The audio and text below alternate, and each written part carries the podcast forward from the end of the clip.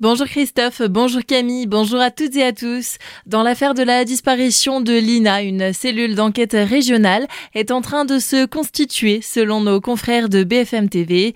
Composée de 15 enquêteurs de la gendarmerie, cette dernière va bénéficier de renforts techniques ou encore d'analystes du département des sciences et du comportement. À pleine, la cellule psychologique va rouvrir cet après-midi pour apporter le soutien nécessaire aux habitants touchés par la disparition de l'adolescente de 15 ans le 23 septembre dernier. Le sport toujours plus en valeur à Célesta. Dans la cité humaniste, ces deux derniers jours ont été marqués par la visite du jury de l'ACES Europe, l'association des capitales et villes européennes du sport. Le comité français avait en effet repéré Célesta et proposé sa candidature au titre de ville européenne du sport 2024. Avec plus de 5000 licenciés, 38 disciplines et d'autres labels dans ce domaine.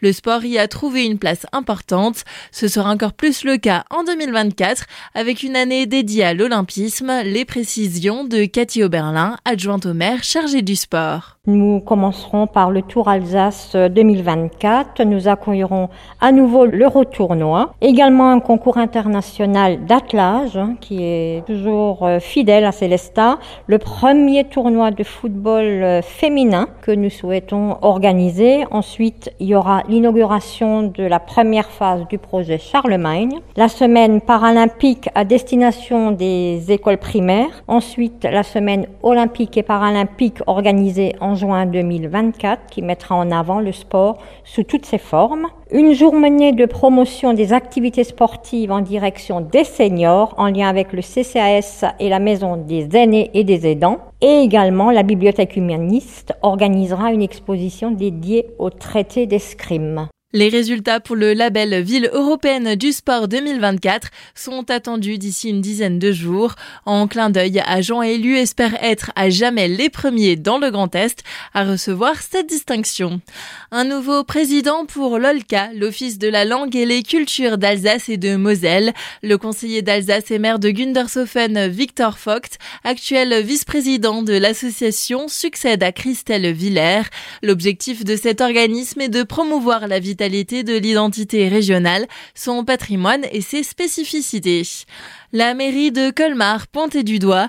Selon l'association Paris Animaux Zoopolis, trop de pigeons seraient tués dans la cité de Bartholdi. 36 morts ont été comptés en 2022 avec l'utilisation de cages pour attraper ces animaux, suivi d'un placement dans un caisson sous vide jusqu'à ce qu'ils meurent asphyxiés.